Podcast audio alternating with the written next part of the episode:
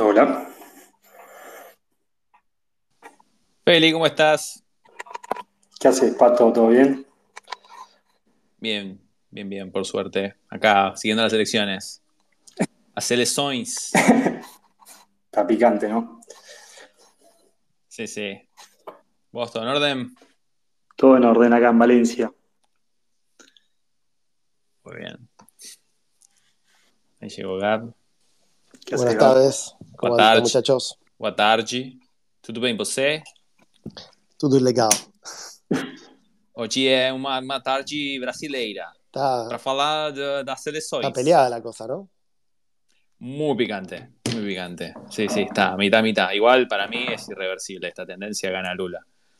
Ah, sí. Tenés información que Yo, creo que no gana tiene. Lula. Yo creo que, yo creo que gana Lula, sí. Porque viene en tendencia alcista y no crece a, misma, a la misma. La pendiente de crecimiento de, de Lula, de Lula es mucho más alta que la de, la de Bolsonaro. Así que Bueno, no es que tampoco nos afecte demasiado si gana uno o el otro, pero bueno, estamos ahí siguiendo la cosa. ¿qué tal, Felipe? Estás en Valencia, ¿no? Estoy en Valencia, sí. Acá cambió el horario, ahora son las 11, así que ¿Cansado? Dio domingo intenso, ¿no? Domingo intenso, no, contento, bien. Eh, ya dormí los chicos y mi mujer está de viaje, así que estoy solo. Eh, así que nada, ya, está- ya están dormidos, así que todo tranquilo. Bueno, buenísimo. Bueno, nada, gracias por sumarte. Eh, sos un amigo de la casa y bueno, creo que es un buen momento para que nos cuentes tu, tu historia. Podemos hablar un poco de comida, restaurante, cuál es la mejor ciudad del mundo, todo lo que tengas ganas, pero sobre todo la experiencia, digamos, haciendo cosas y qué estás haciendo ahora y bueno, un poco es eso la, idea. Así que, Pato, te dejo el micrófono para que le cuentes a los que nos escuchan por primera vez de qué se trata este espacio. Excelente. Bueno, sí, obviamente eh, me sumo al agradecimiento porque sé que es tarde para vos. Eh, últimamente venimos entrevistando mucha gente que está en usos horarios muy, muy complicados. Así que, bueno, nada, muchas gracias por sumarte. Eh, amigo de la casa, así que ya sabes un poco de qué se trata esto. Hablamos con emprendedores, eh, bueno, de, múltiples usos horarios, pero generalmente argentinos. Y la idea es un poco que nos cuentes nada, tu historia, cómo, cómo, cómo arrancaste, eh, qué es lo, bueno, lo malo, aprendizajes que tengas. Y bueno, hacia el final eh, abrimos un poquito el mic para que la gente tenga alguna que otra pregunta. ¿Te parece bien? Impecable, sí, soy seguidor de- del espacio, así que muy contento de estar y desde ya gracias. ¿Cuál es tu... Perdón, perdón. Me estabas diciendo muy, muy, muy contento de estar y... Ah, se corta un toque, ¿cómo se escucha?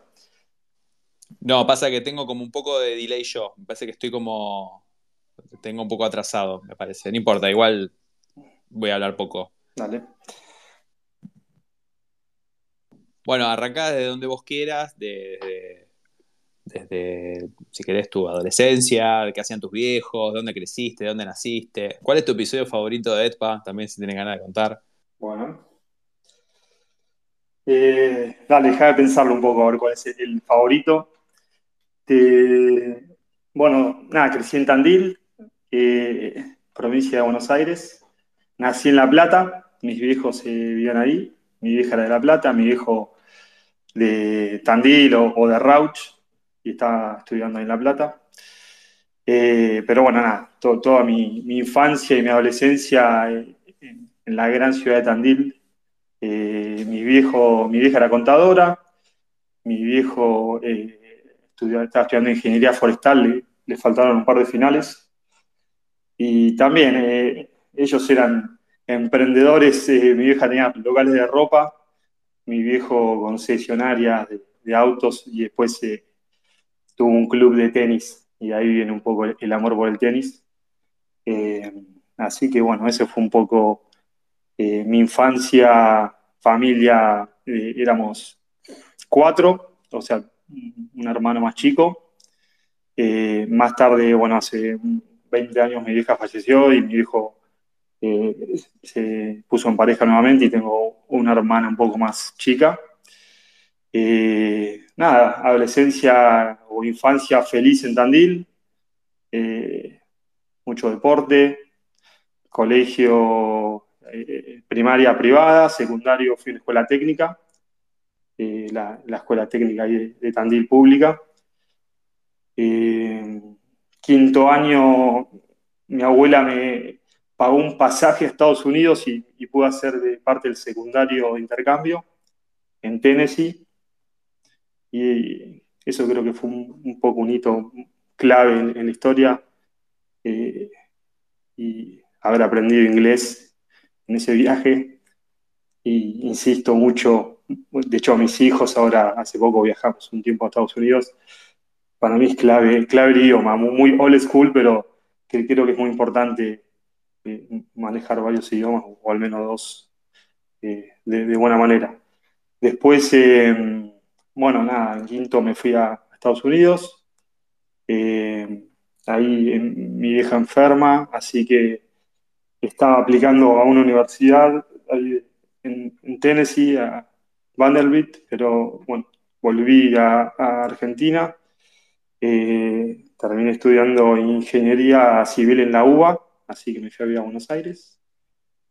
Eh, y ahí nada, eh, típico pibe del interior en, Buenos Aires, ¿no? Divertido, con amigos al año de estar estudiando, ahí tuvimos un, un, golpazo medio económico en la familia. Eh, la obra social que, que teníamos quebró y mi, hija está bastante enferma y así que medio que tuvimos que, vender todo y fue como, ahí como una especie de, golpe al piso, pero nada, después eh, salimos y ahí tuve que empezar eh, a trabajar y estudiar y se hizo un poquito más larga la carrera. Eh, y ahí ¿Cuántos años tenía Fe, Feli cuando te pasó eso? Ah, estaba en primera, eh, tenía 19, ¿no? O 18. Y ahí, bien del interior, vivía cerca de la Universidad de Las Heras, no sé si conocen ahí Las Heras y Guarredón, y justo abría el, cine El Village, no sé si, se acuerdan, año 98, 99 creo que era. Eh, así que empecé laburando de pochoclero ahí en el cine, ese fue mi primer laburo. Eh, imposible hacer la carrera, eh, porque ese, laburo, la verdad, que es recontra pesado. Y justo vino, un amigo a casa y estaba laburando en un hotel y me dice, che, vos hablas inglés, están buscando a alguien para ser recepcionista nocturno. Así que fui y, laburé cuatro años eh, haciendo la, carrera. Hice ingeniería y estudiando de noche y la verdad que fue, fue clave porque si no, creo que no la podía haber hecho. Eh, ingenierías pesadas, los primeros años tiene mucha teoría. Así que nada, logré, logré así pasar los años más difíciles, digamos, de ingeniería. Después, eh, nada, cuando ya estaba avanzado, conseguí un trabajo más de ingeniero o más de ingeniería. Después eh, me llamaron de Techin, hice todo ahí más una vida de ingeniero, laburé en tiempo en otra, una constructora llamada Dicasa, después terminé en Loma Negra, y ahí es como que ya la, etapa más de ingeniero estaba llegando por ahí un punto ya de, saturación y me hice un MBA en, en Ditela, eh, que fue un poco para, para pulir las aristas de, ingeniero y, y, me abrió, la verdad, un, un buen panorama o una visión más de, negocios o algo un poco más abierto. Eh, y ahí me fui un tiempo a... O ahí, Gaby, ¿quieres hablar? No, digo, ¿qué es lo que te llevó a estudiar ingeniería y al toque hiciste el MBA y qué hiciste en el medio, digamos? Ingeniería, la verdad que no, no, fue muy pensada. Eh, era típico, oh, nada, te va bien en matemáticas, eh, me gustaba, ahí vivo en escuela técnica, construcciones, era o arquitectura o ingeniería. Creo que me gustaba más arquitectura, hoy a la distancia, pero bueno, como me era fácil matemática y física, así que hice ingeniería, La verdad que es algo que me parece una locura que hoy a los 18 años o 17 tengamos que decidir que, se estudia también después en carreras tan largas, ¿no? Eh, y sí, eh, al toque, creo que al otro año terminé la tesis y al año me anoté en, Ditela eh, porque había conocido a una persona que había ido y me contó un poco de lo que estudiaba y dije, ah, me gusta. Y ahí me anoté al, año siguiente. Eh, iba a volver a Techint, que me había ido para terminar porque también era bastante pesadito. Eh, pero bueno, con la promesa que volvería, pero cuando estaba justo en Loma Negra y ellos nada, les interesaba que haga el máster y eso, así que seguí trabajando en Loma Negra y ahí se le envié. Eh, y bueno, y, hicimos un intercambio, justo ahí me caso, eh, y, la otra mitad del año, digamos, nos fuimos a vivir a Copenhague, a Dinamarca. Ahí hicimos una, medio añito y, viajamos bastante. Así que ahí eh, fue la segunda parte del máster, ¿no? bueno, y volvimos de, ya de, Copenhague. Yo en Nova Negra duré un par de meses más y me puse a hacer eh, edificios así, tipo de pozo, que buscas inversores. Es un edificio en colegiales, que, hoy, hoy siento que es bastante parecido a una startup, te digo, tenés que buscar inversores, eh, ir a buscar el producto, armarlo, eh, construirlo y después venderlo, ¿no? O, lograr que, los inversores tengan una ganancia tiene, alguna similitud. Eh, así que, y, en paralelo, eh, yo ahí asesoraba a una empresa familiar de, consumo, digamos que, era la empresa de mi mujer. En el máster hice como el plan de negocios, de agarrar la empresa y, y nada, agarrar finanzas, marketing, etcétera, armé con una especie de plan. y al tiempo la estaba asesorando y nada, un día viene mi mujer y el padre y me dicen, che, alguien se tiene que hacer cargo de esto. Era una empresa que, digamos, le iba bien, pero no tenía quizá una continuidad profesional y eh, nada, había, justo estaba toda la época, bueno, un poco antes, ¿no? La, época más de importaciones, de Moreno, etcétera. Y ahí eh, me propusieron que, que tome un poco las riendas de la empresa. Así que estuve 10 años dirigiendo la empresa, digamos, eh, familiar, que, logré en cierta medida profesionalizarla. Eh, eh, había toda familia adentro, no hay ningún familiar, la llevamos a otros países, buscamos algunas distribuciones. La empresa es de, productos de librería, una marca que se llama Simbal, que, es, es la marca que, digamos, de la empresa y, otra que se llama Micro y después tomamos algunas distribuciones de una marca que se llama Crayola, eh, que es americana y de algunas otras marcas.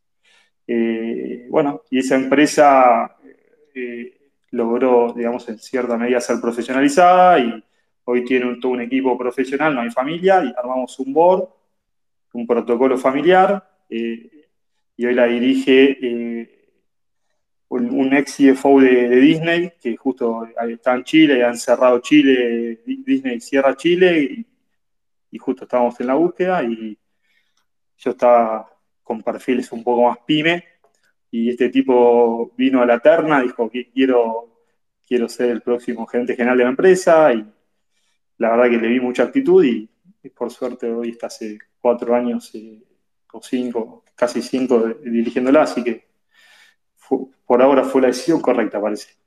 Eh, bueno, y en el medio, eh, no sé si, recuerdan, eh, o no sé si está todavía esto de CEPIME, eran unos créditos que daba el gobierno para estudiar, que podías aplicar el 8% de la masa salarial de una empresa, así que casi todos los managers de la empresa estaban estudiando, por lo general hicieron un par de cursos en el IADE, y en un momento ya nadie quería estudiar, y, a mí me había quedado eh, la espinita clavada de, hacer quizá el día de algo, y vi que había eh, crédito y me hice otro, otro, hice el Executive MBA eh, ya con, tres hijos, ¿no? así que tuve que negociar con mi mujer fuerte, el tema de horas, prometí que no, le iba a dedicar nada, ya la parte teórica por ahí estaba, pero ya estaba dirigiendo la empresa, me parecía que, que estaba bueno, Así que fue una gran experiencia también haber hecho esa maestría mientras,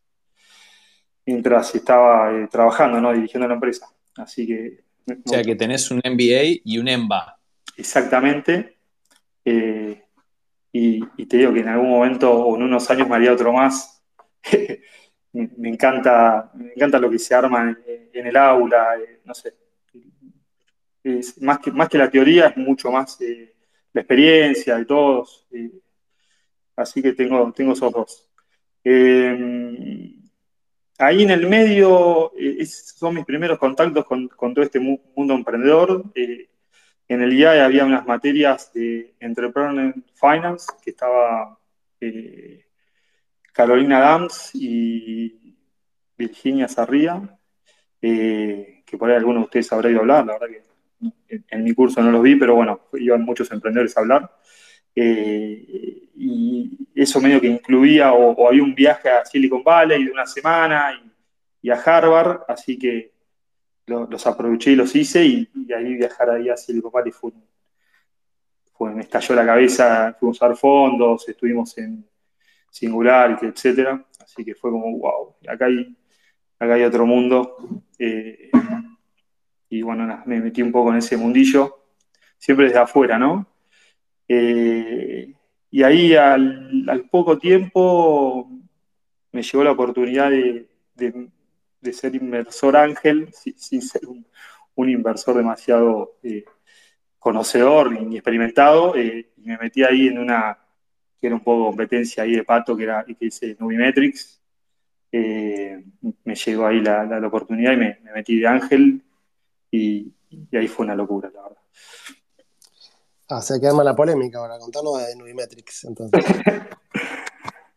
Nada, una, una, compañera estaba entrando en una ronda y me, llamó, me dijo, nunca recomiendo nada, pero estos chicos, la verdad que son de 10 y bueno, yo le mando un mail ahí a Andrés, Andrés, yo soy un outsider de esto, eh, no sé, nos tomamos algo, comemos algo, quiero conocer un poco más de, de y nada, fue una locura, la verdad que esa adrenalina que sentía cuando cuando hablaba con él o con otros emprendedores, era, era una locura. La verdad que, eh, no sé, es, esa locura que, se genera cuando ve gente que realmente quiere cambiar las cosas. Así que me metí de, ángel y me fui, de hecho, hasta colaborar con ellos o, tratar de ayudar, darles clientes. Era como que eh, estaba, estaba, muy motivado, era casi como un empleado, te digo. Así que interesante, estuvo, divertido. Y después me, metí en el club de Ángeles del IAE y los lunes me, escapaba de la empresa y, y, nada, me, iba a escuchar startups y eso. Y, la verdad que fue, me encantó. Eh, a todo esto ya en esta historieta habían nacido, habían nacido los tres, digamos, mis tres hijos. Y yo tenía en la cabeza que quería que tener una experiencia afuera, que viajen, digamos, y, esto, esto va, a sonar un poco old school, pero yo, quería que hablen inglés nativo. Para mí, que, si, ellos hablaban español e inglés nativo, tenían dos herramientas importantes. Así que eh, veníamos muy metidos con, con, por ahí la segunda parte de la historia, que es con Montessori, ¿bien? Con, toda esta educación eh, a, los chicos los, mandamos desde el principio y bueno, empecé a averiguar en qué lugares se hablaba inglés y había buen Montessori, eh, así que ahí cayó y nos fuimos a vivir a San Diego, a California, eh, un, par de años y bueno, en, ese viaje mi mujer también, nos apasionamos los dos y empezó a estudiar la carrera, ella venía de marketing, dejó todo el marketing y, se enganchó y empezó a hacer, hizo el profesorado en San Diego y mis hijos iban a también a un colegio Montessori en San Diego. Para que ahí me, perdí un poco en la historia. Eh, me arrancamos en Tandil, vinimos a Buenos Aires, eh, ingeniería, dos MBAs, eh, invertí con Inversor Ángel y de ahí cómo terminaste en San Diego. Esa parte es la que no enganché. Perfecto.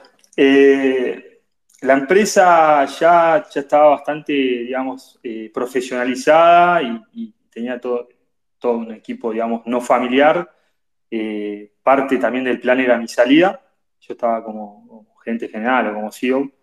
Eh, ahí un poco la salida también se catalizaba con una salida nuestra medio del país, era, viste, las empresas familiares tenés que a veces salir un tiempito, dejar que maduren y después quizá volver.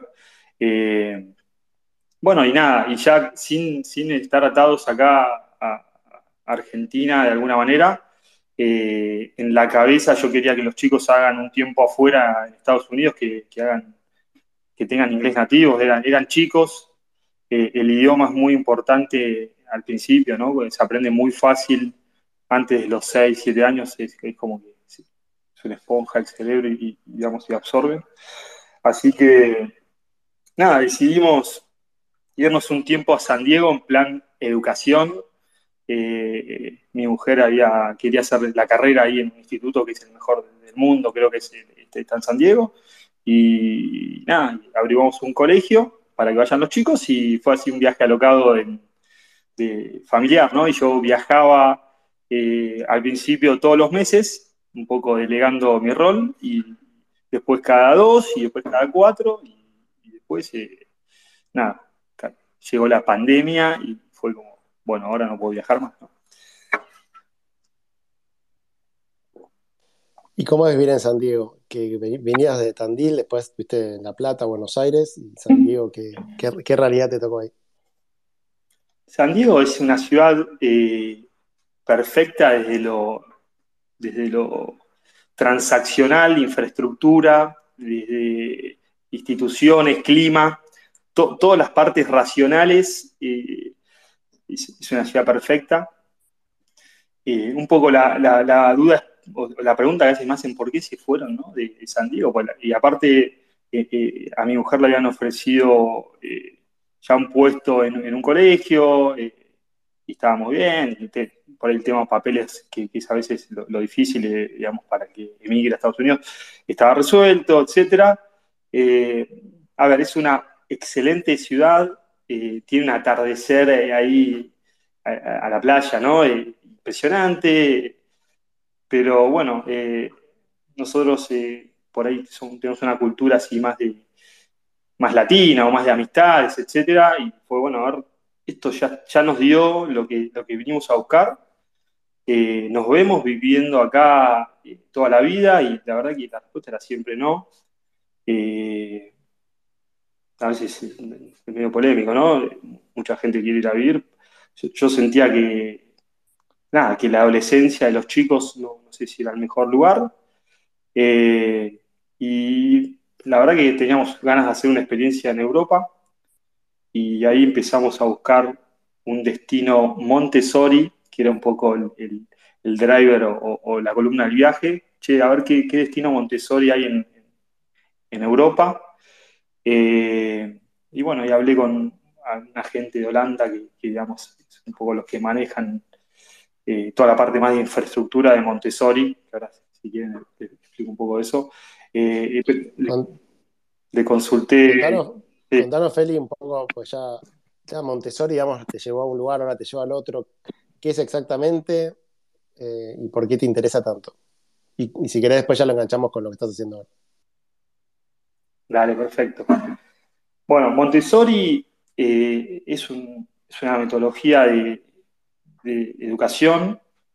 O sea, la gente más montessoriana dice que es una filosofía, pero bueno, para que se, para que se entienda, es, es, eh, nada, es una metodología, digamos, llamémosle alternativa, o sea, no, es la, forma tradicional de educación, eh, que nada, la, fundó María Montessori, que es una, italiana, que, fue una de las primeras eh, científicas, eh, fue una de las primeras profesionales, digamos, que, rompió un poco el molde italiano, digamos, más machista, era, era feminista, bueno, tenía como un perfil bastante revolucionario para la época, eh, y hace 120 años que empezó, empezó un método, o sea, ya, ya está el viejo Montessori, pero bueno, eh, la educación es muy lenta, ¿no? Los cambios.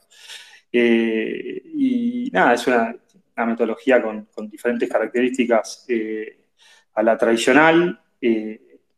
básicamente es que entiende que, el ser humano y que los niños eh, aprenden por motivaciones intrínsecas, o sea que el ser humano se, mueve por una motivación o, que busca un sentido. Y nada, hizo un método muy científico que tiene muchísima base eh, para, que, para empezar a, que la educación cambie un poco. Eh, hoy está un poco en, es famoso o está un poco en hype porque hay bastantes, eh, hoy Jeff Bezos, los de Google, Wikipedia, hay, personajes que, estudiaron Montessori y hoy hicieron cosas importantes y, dice, uff, ¿esta gente dónde salió? Eh, hoy está, hoy, es bastante más conocido. Eh, en Estados Unidos está bastante desarrollado. Eh, en, Argentina, la verdad que está, muy buena calidad. Hay, países que están muy desarrollados. Los, países más avanzados tienen metodologías bastante parecidas a Montessori. Todos los nórdicos, digamos, es muy similar a la metodología, no se llama Montessori, pero es muy similar.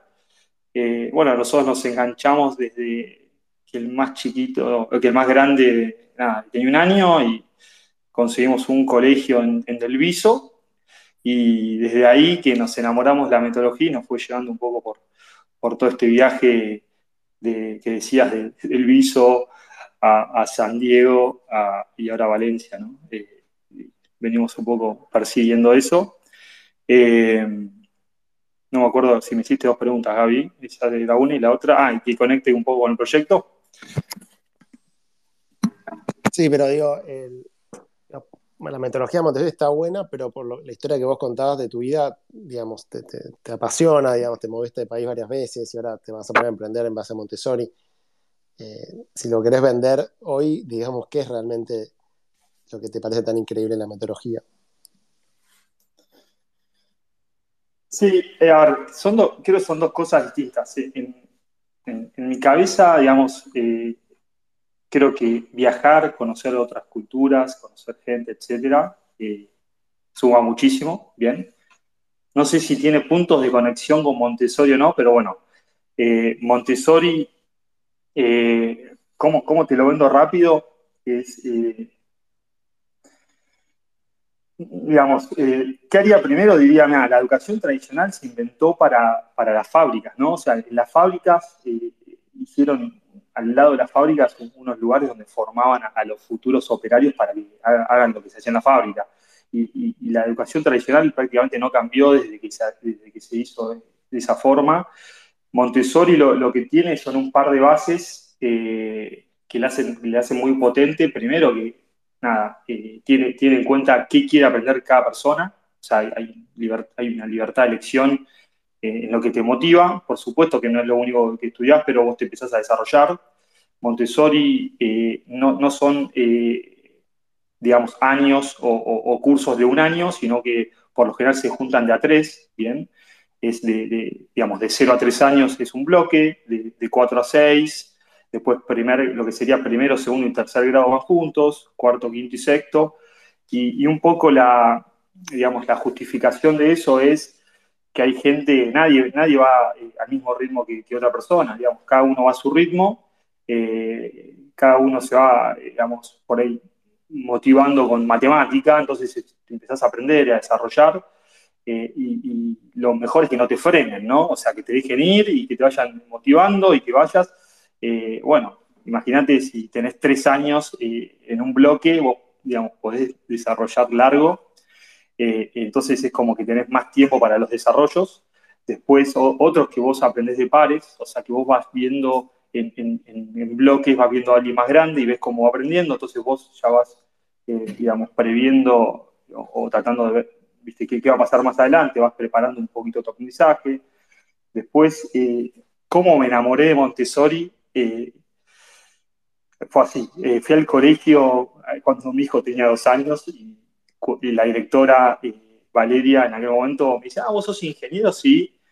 Y me dio, me puso en la mano un cubo que es, me dice, este es el trinomio del cubo. El trinomio, el cubo del trinomio. Me dice, este es el cubo del trinomio.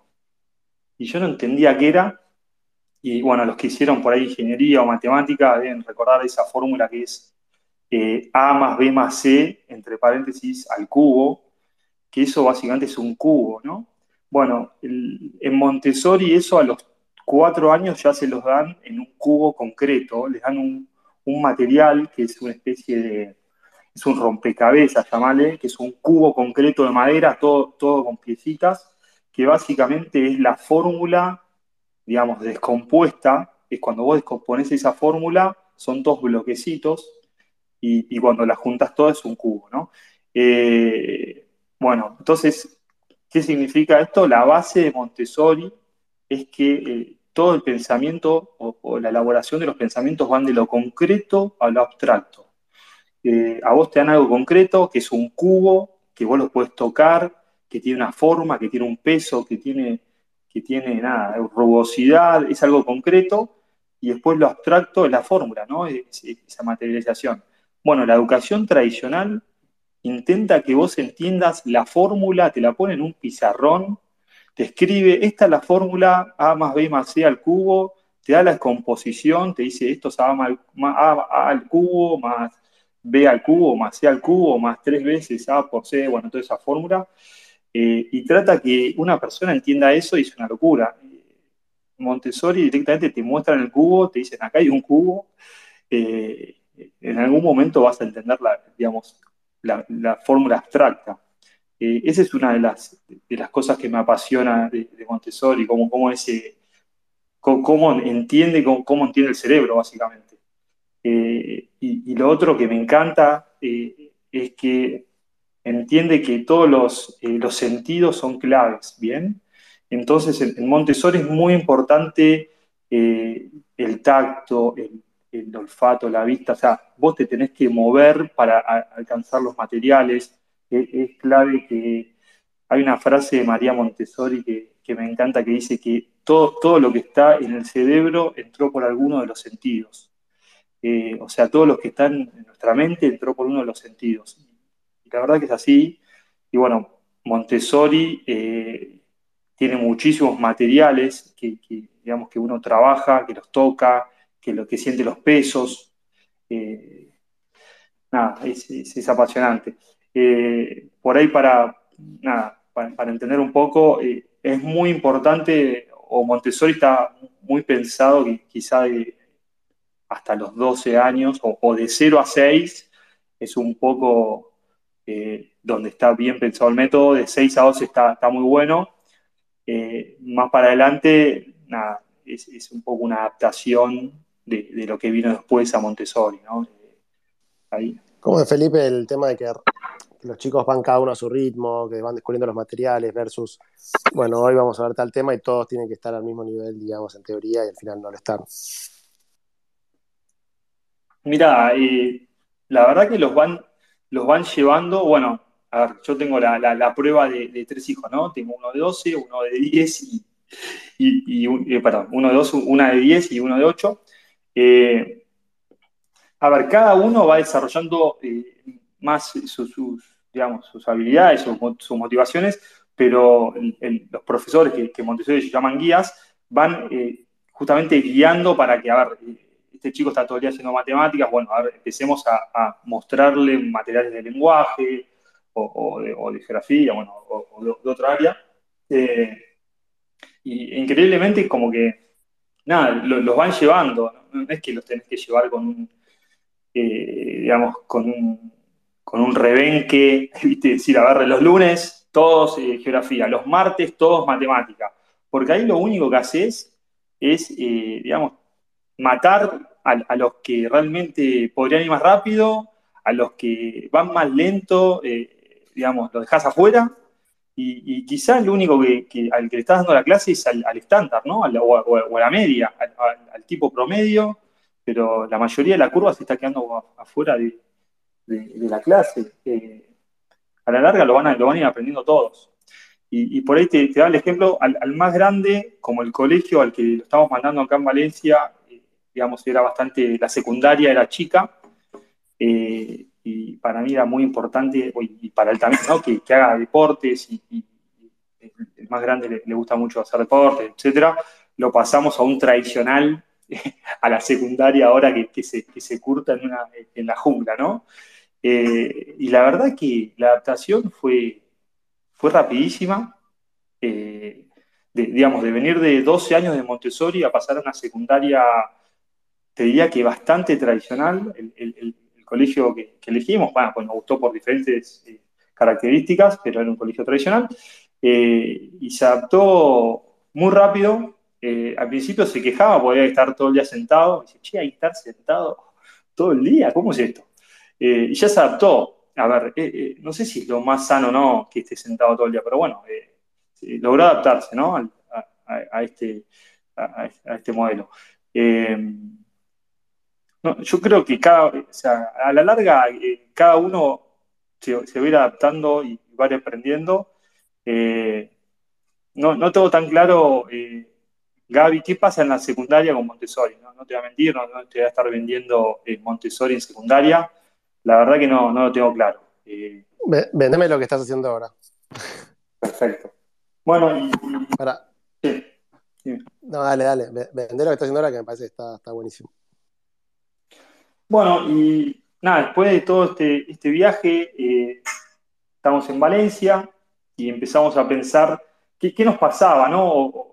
Mucha gente eh, venía y veía, gusta esta familia loca, Montessori, eh, vendeme, vendeme Montessori, ¿no? Se lo vendía. Uy, me encanta, está, pero mis hijos tienen 6 años, 8, 10, y la verdad que mucha gente llegaba tarde, ¿no? Montessori era, uy, che, ¿para cuándo está bueno Montessori? Y la verdad que lo mejor es que arranquen ni bien van a, un jardín que ya sea Montessori, ¿no? al año, los dos.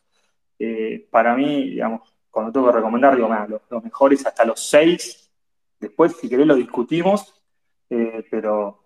Y mucha gente, uy, ya de tarde. Entonces, bueno, nada, un poco, ¿cómo podemos ayudar a, que más gente entre antes, ¿no? O cómo, la verdad que termina siendo bastante nicho en Montessori, poca gente eh, digamos, llega a tiempo, la, gente cuando, nada, cuando eh, eh, tiene un hijo, están con otros quilombos, están con la cabeza a ver cómo puedo hacer para, seguir trabajando y educando, etcétera. Entonces, mucha gente quedaba afuera, ¿no? De Montessori.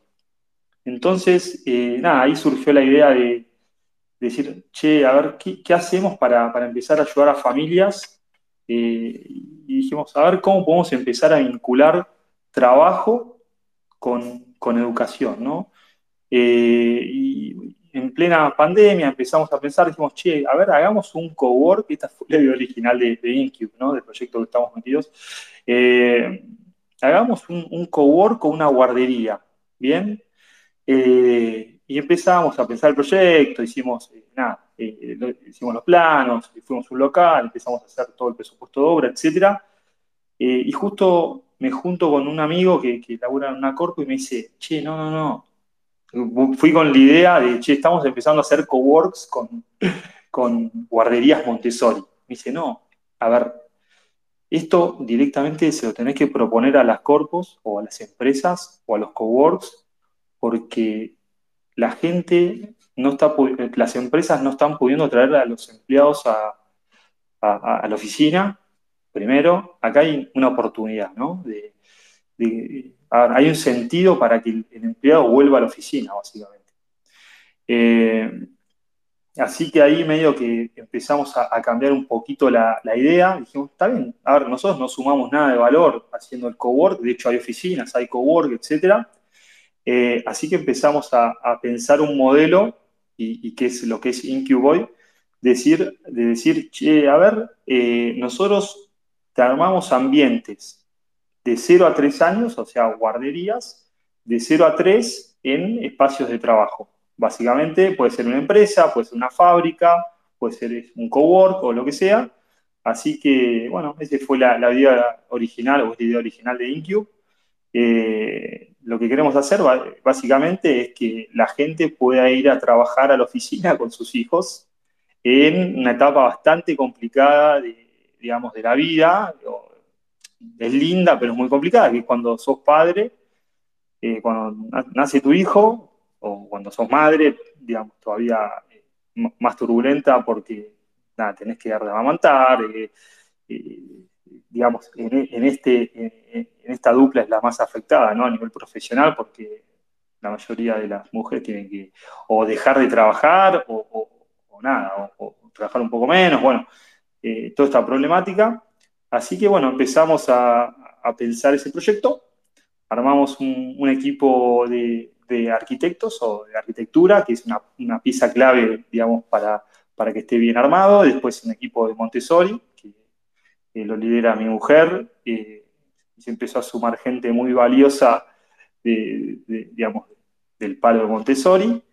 Eh, y nada, empezamos a, pensar un proyecto que, no hace sentido, digamos, de hacerlo para una sola empresa o para un cowork, porque justamente esto tiene que ganar escala, porque hay, digamos, bastante de planificación de trabajo, eh, hay que armar eh, los materiales, bueno, nada, es como que hay una parte más de gastos generales, llamarle, o de costos que hay que, tratar de amortizar en varios, así que empezamos a pensar un proyecto eh, para varias empresas o varios países, eh, para que la gente básicamente pueda ir a trabajar con los hijos. nosotros, nuestra propuesta es ir, a la empresa o ir al cowork y solucionarles todo el problema, decirles, ok, ¿qué vamos con esto, el equipo de arquitectura de Montessori, vemos el, vemos el edificio, eh, vemos si es factible y si se puede armar un buen ambiente y ahí nada, proponemos un ambiente en, algún lugar del edificio. Eh, nosotros nos hacemos cargo del equipo, del montaje, de los materiales, de los muebles, etcétera, que justamente no es core de las empresas, ¿no? Las empresas eh, hacen otras cosas, pero bueno, es, una parte importante. ¿Y cómo, lo estás haciendo ahora? ¿Estás, eh, ¿Estás de acuerdo con alguna empresa? ¿En qué lugares del mundo está funcionando? ¿Cuál es el plan a mediano plazo? Mira, ahora estamos eh, por abrir en Buenos Aires, eh, estamos con, una cadena de coworks eh, para abrir ahí en, Núñez y, estimo que se van a abrir en, todas las locaciones.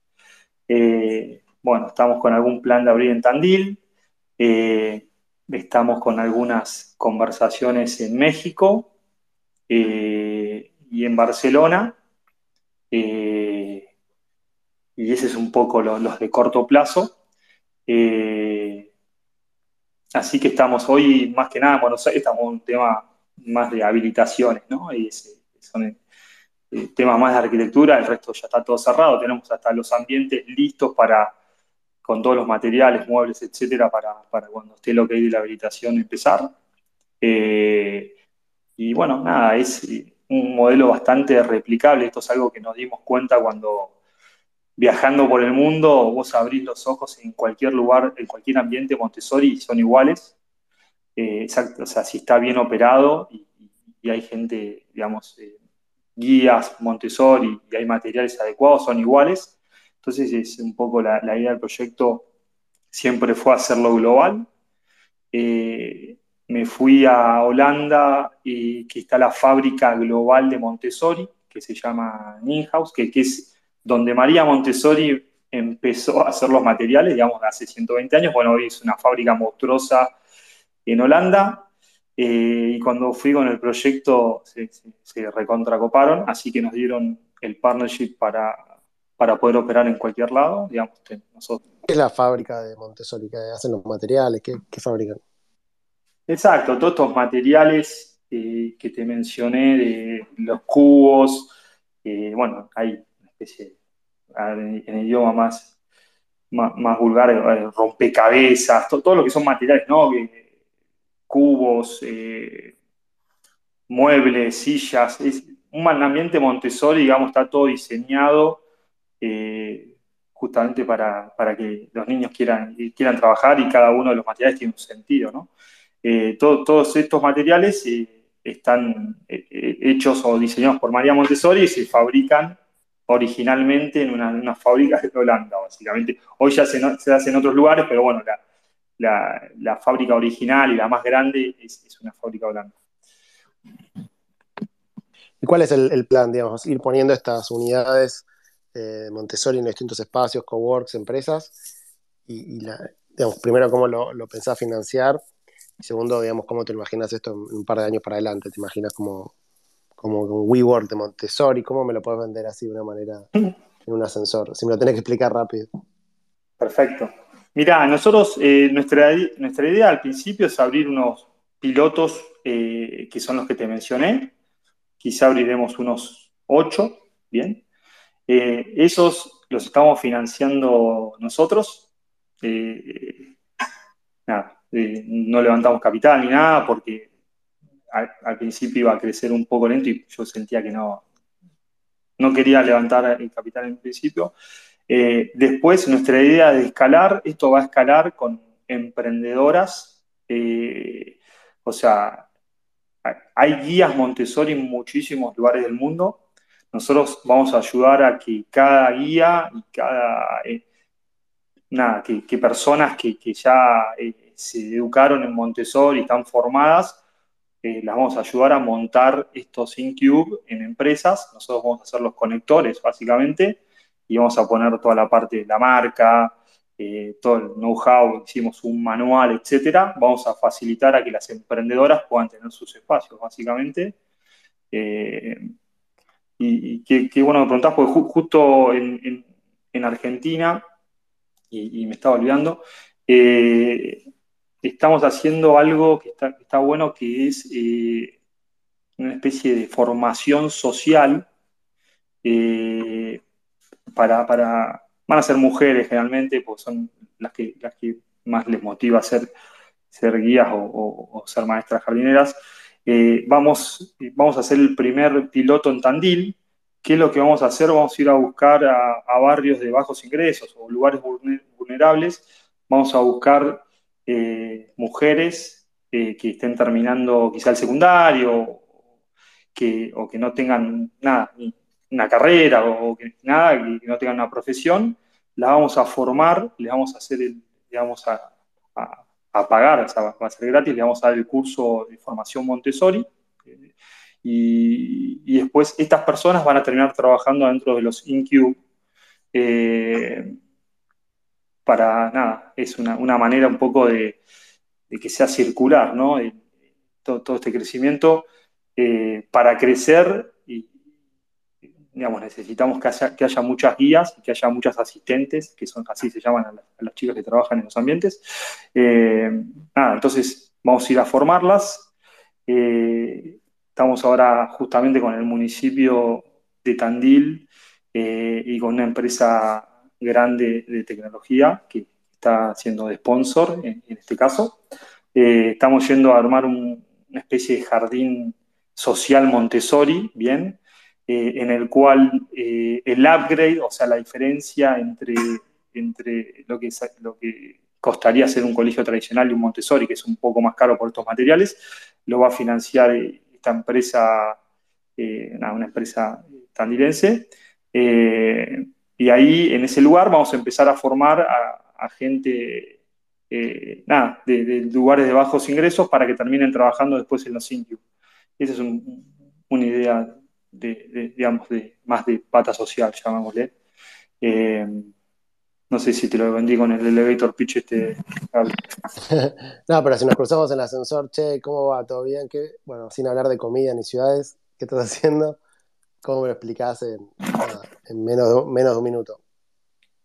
Perfecto. No, eh, lo que estamos haciendo es llevar, eh, digamos, ambientes Montessori a espacio de trabajo. Nosotros, nuestra visión, y, creo que va a terminar pasando, es que en el mediano o corto plazo eh, la gente va a ir a trabajar con hijos. Hoy hay tres problemas importantes que estamos solucionando. Un problema es que eh, la conciliación familiar. La gente cuando tiene hijos se le, se le rompe un poco el esquema familiar eh, y no sabe, eh, uno de los dos tiene que dejar de trabajar, o, la verdad que es, un, caos que pasa. Hay un tema de desigualdad de oportunidades entre hombres y mujeres que, es marcado, que la mujer tiene que un poco decidir qué quiero hacer estos, por lo menos seis meses o un año, ¿no? De, quiero, quiero ser madre o quiero ser profesional eh, y la verdad que eso es, bastante cruel. Eh, y después no hay muchísimas opciones de educación en primera infancia. Bueno, nosotros con, el proyecto venimos a, solucionar los tres, ¿no? Eh, estos tres problemas. Bueno. el Felipe público de Twitter, estás como comparando restaurantes, comidas, ciudades, ¿de dónde viene todo eso? no sé de dónde viene, siempre me gustó eh, comer y, viajar. Eh, de, nada, de, chico, de chico siempre me gustó la comida. Eh, y nada, siempre estuve en Twitter hace 13, 14 años que, estoy en esta aldea y, quizás fue la, no sé, una manera menos polémica de, seguir en actividad. Antes se hablaba un poco más quizá de, política o economía o temas varios. Eh, me empecé un poco a hablar más de comida. La verdad que no, sé cómo llegó. Quizá la pandemia fue un poco un catalizador. ¿no? Me puse a hacer panes y todas esas cosas que hicimos todos. y ahí, ahí surgió. La, verdad que no sé cómo llegó, pero bueno.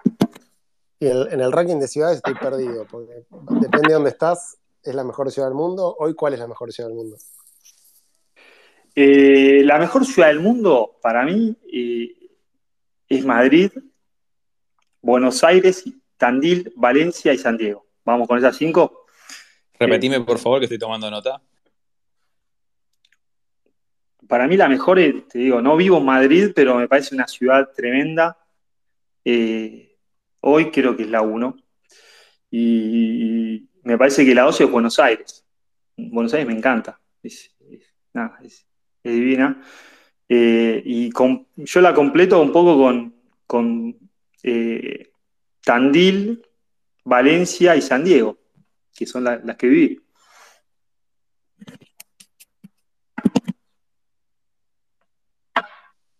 Un poco tendenciosa la lista.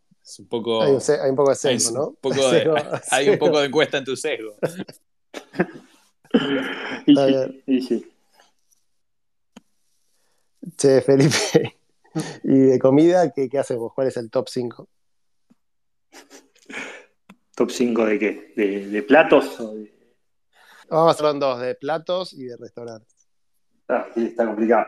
Eh, bueno, platos, creo que la lasaña y, la milanesa napolitana están ahí arriba. Eh, la parmigiana pastel de papas y el quinto, no sé, pongamos el asado, ¿no? Así. El tema de la dieta no hablamos nada, pero ¿cuál es el secreto para consumir lo que decís que consumís? Porque yo veo en cinco días fuiste a los mejores cinco restaurantes y comiendo un montón. ¿Cómo, haces para balancear eso? la verdad que estoy un poco gordo, ¿eh? no, No, no, no, no, hay secreto. No, hago, hago fasting eh, para, para, no, para no comer todo el día, ¿no? Pero eh, no, hay secreto, ¿no? Entonces, ¿y los restaurantes, los cinco mejores, cuáles serían? ¿Cinco mejores de Argentina? Globales. Uy, nada, ni idea. Eh, bueno, los cinco que te vienen a la cabeza ahora más rápido. Bueno, cinco, cinco, y Anchoita es una locura. Te diría uno. Em, y fui ayer a la noche, viste, en el, bot. ¿Y? ¿Bien? espectacular, muy bueno. Es, increíble. Eh, bueno, de Buenos Aires me gusta mucho Julia, eh, Anchoita. Eh, hay uno, Alos, ahí creo que es San Isidro. Hay uno que me gusta mucho, el Santelmo, se llama Trasumante, o no sé cómo se dice, creo que es Trasumante. Eh, te dije todo de Buenos Aires, y no sé, el quinto, el preferido. Perfecto. Y, bueno, decime algunos así fuera de Argentina, ¿cuáles te gustan? Fuera de Argentina, eh, bueno, hay uno, te diría que uno de los que más me gustó eh, que es, uno en New York que se llama Blue, Blue Farm Hill, creo que es algo así, eh, que es de Dan Barber. Eh, una vez un, proveedor ahí en, New York me dice, che, elegí el restaurante que quieras. y te invito. Y, elegí ese y fue una locura. Che, me mataste, no sé. A ver, eh, te digo uno de Madrid que me gusta mucho, Asiaco, que es una fusión japonesa-vasca, que es una locura, pero está, tremendo. Eh, quiero ir al asador, al asador Echevarri, que está ahí cerca de Bilbao, ese lo todo pendiente. Si Dios quiere, voy el año que viene. Y ahí estoy, che. Bueno, Pato, ¿alguna pregunta así de los rankings? No, tanto de los rankings, no, me quedé un poco pensando en. Eh,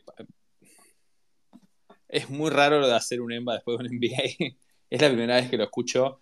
Y, de todas maneras entiendo que lo hiciste en el de que es como, bueno, es, es, otro, es otro, otro palo y distinto, pero un poco quería preguntarte, nada, digamos, ¿se volverías a hacer? Segundo, ahí, no sé si, me imagino que estuviste en naves, me imagino que estuviste un poco eh, codeándote, digamos, con lo que es el ecosistema emprendedor de, de y un poco te quería preguntar qué aprendiste de esa experiencia, qué, nos puedes contar.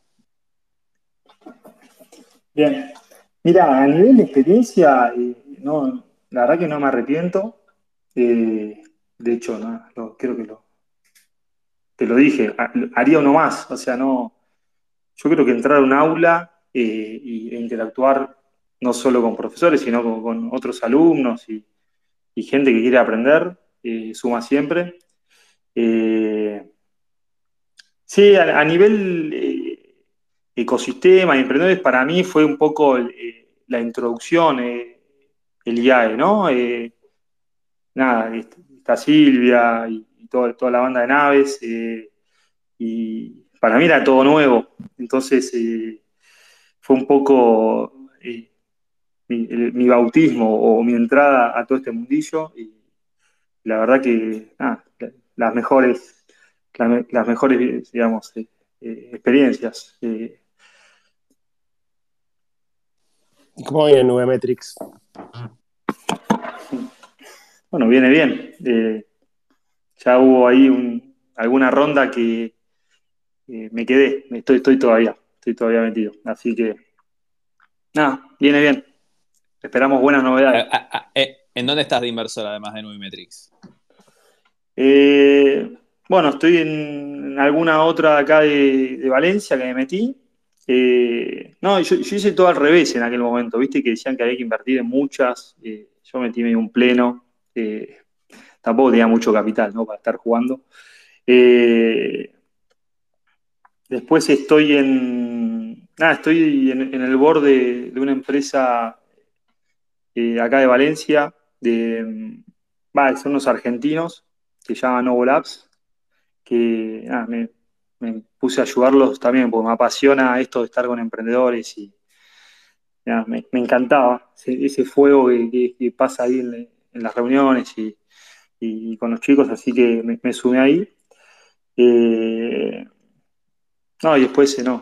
Eh, ahí Real Trend se me, se me escapó. Bueno, preguntas, ahora salen las preguntas finales y si alguien tiene ganas de, pedir mic y que lo subamos para que le haga una pregunta a Feli, nos avisan. la pregunta de rigor, te voy a hacer dos preguntas de rigor. Em, la primera es si alguien tiene ganas de entender un poco más del tema Montessori y, digamos, no tiene, digamos, cuál, sería la, fuente de verdad o la, a dónde irías vos, tu página web o libro que quieras recomendar para la gente que tenga ganas de saber de Montessori. Perfecto, mira, cualquiera que quiera saber de Montessori eh, o me escribe y, nada, le cuento un poco eh, lo poco que sé y, qué leer. Eh, si alguien quiere involucrarse un poco más desde la lectura, hay quizá dos libros, ¿no? hay uno de, de, Simone, es el apellido Simone, bien, que creo llaman Mi primer Montessori en casa o algo así, un título medio marketinero. ese es un poco es un poco Montessori for Dummies, ¿no? Es, eh, a ver, es una introducción, que está, bastante bueno. Eh, y quizá algo más técnico o, algo un poco más profundo, hay un librazo de, una, de una científica que se llama Angeline eh, Lillard, ¿bien? Que se llama, creo que, Montessori de Science Behind the Genius, ¿ok? Ese es un librazo. O sea, ahí entendés, es como la Biblia un poco de, Montessori. Y después están todos los libros de, María Montessori que están tremendos. O sea, cualquier libro de María Montessori eh, está bueno.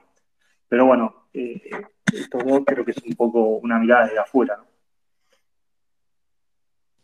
Y los que, bueno, en mi caso particular, bueno, yo no fui a escuela Montessori, de hecho fui a una escuela de las tradicionales, pero de las, de, las tradicionales, viste que éramos 35 en el aula, que éramos una banda y éramos un quilombo.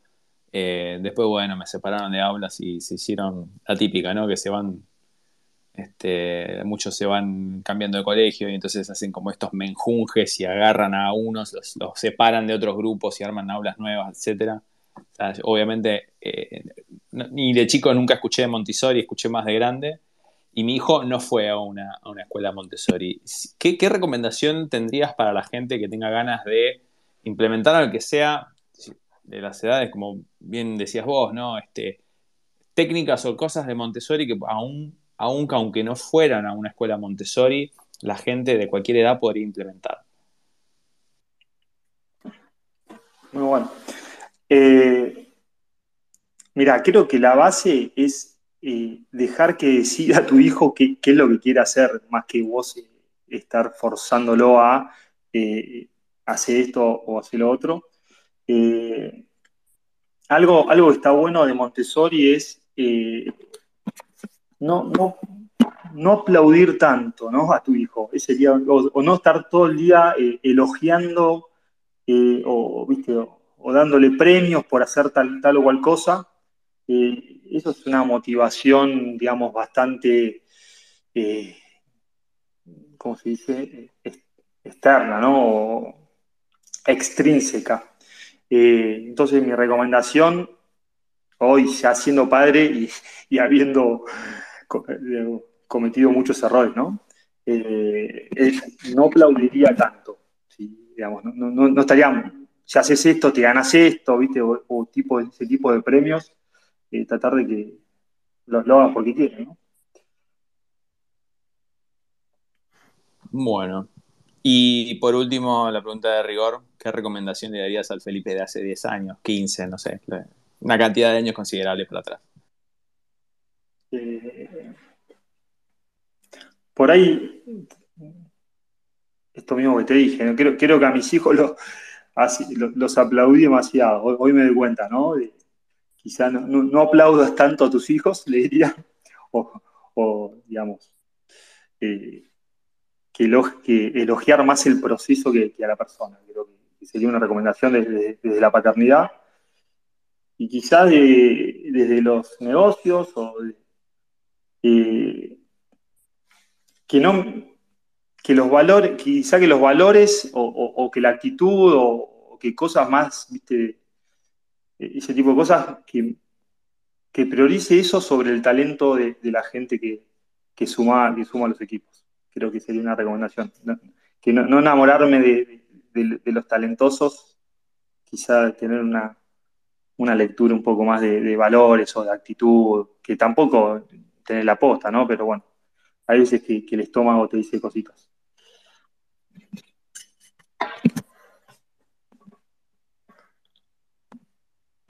¿De qué cuadro sos hincha, Feli?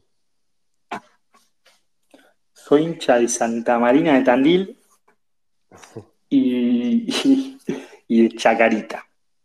Mi cuadro. pero bueno, nada, sufrí, sufrí con Pato el, domingo pasado. Eh, nada, quería que, quería que Racing. nada, estaba buscando la manera de volver al tema del domingo pasado, así que Ceras de, Racing. no, no, no, es un bully este pibe, Dios. Convivencia regular. No, no, sí, lo que a vos te, lo que a vos te divierte a mí me asusta. Ya, ya pasó una semana, ya está, Pato. No, no, olvídate, estoy, estoy en duelo todavía. Pero estoy mucho mejor que la semana pasada. Igual no, eh, soy hincha de Roger. que ahora, o sea que ahora ya no soy hincha de nada, porque era, era hincha de Roger Federer y ya se retiró, así que eh, ya está. Ah, eso es, eso, una, una pregunta que me quedó picando. ¿No tenía nada que ver con la escuela de tenis de, ¿cómo se llamaba este pibe que hizo una serie de Netflix? De, de Pedro, Pedro Roldán. Eso, tu viejo no era de ahí, ¿no? No, no, no. no, Ah, no, tremenda la. Cuando dijiste, no, mi viejo tenía una escuela de tenis en, Tandil, bueno, no sé cuántas escuelas de tenis hay en Tandil. Entiendo que varias, porque como cuna de, tenistas, pero dije, ¿no será, no tendrá algo que ver con este pibe Pérez Roland? No, no, era justamente la otra. O sea, eh, eh, la, de Pérez Roldán era independiente, es un club, y nosotros teníamos el otro, era, era un poco la competencia. Está bien, bueno. Pero, y, ahí en el tenis el tema no es, verdad lo que decían, ¿no? De la escuela de... asumo que sí, pero bravos los de, la contra, los independientes. Eh, sí, la verdad, no la vi la serie todavía, pero nada, estimo, estimo que debe ser verdad, ¿no? No tengo por qué no creerle a, Guillermo y a, todos los que hablaron ahí algo, algo se rumoreaba, ¿no? No, no es que. Zabaleta, dijo algo ahí. También estaba en la serie, estaba bastante enojado con la escuela. No, Mariano, un grande. Eh, sí, a ver, yo no, tengo.